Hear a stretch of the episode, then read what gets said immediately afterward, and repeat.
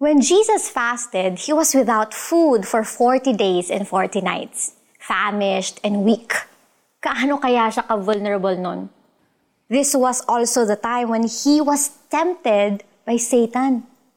The tempter first challenged Jesus to feed himself by asking him to turn the stones into bread. The second one was to throw himself down mula sa taas ng temple nang mailigtas siya ng mga anghel. And lastly, dinala si Jesus sa isang napakataas na bundok. The devil showed him all the kingdoms and the glory of the world and offered him all this in exchange for his worship. Temptation usually appeals to any of these three things the lust of the flesh, the lust of the eyes, and the pride of life. Ang mga ito ay ino-offer ng mundo.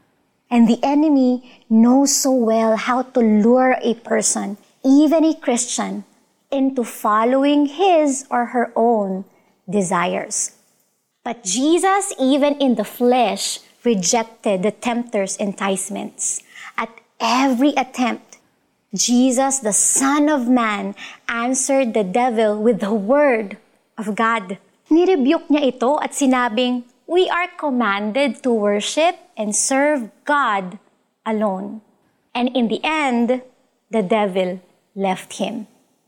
Ikaw, when faced with temptation, how do you respond? Nilalabanan mo ba ito or do you give in every now and then? We need to remember that temptation is not sin until we act on it. Jesus, in his vulnerable state, did not give in when he was hungry.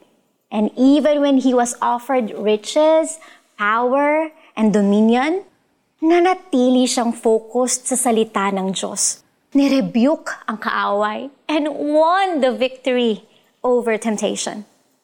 Manalangin po tayo. Our Father in heaven, in times of weakness, remind me, Lord, remind me, God, that I am strong because of you. May your word live in my heart and may it be an encouragement every time I am faced with temptation.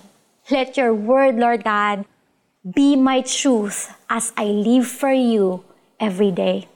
In Jesus' name, amen. Amen. It's application time. Tandaan ang best practices whenever we are tempted. Pray, read the Bible, resist, rebuke, and pray again. Never entertain thoughts that go against the word of the Lord.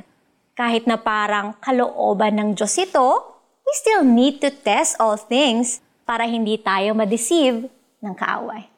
Kaya't sumagot si Jesus, Lumayas ka, Satanas, sapagkat nasusulat, ang Panginoon mong Diyos ang dapat mong sasambahin at siya lamang ang dapat mong paglilingkuran. Mateo chapter 4 verses 10.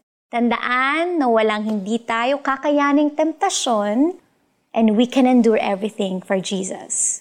God bless everyone. I'm Jamie Santiago Manuel.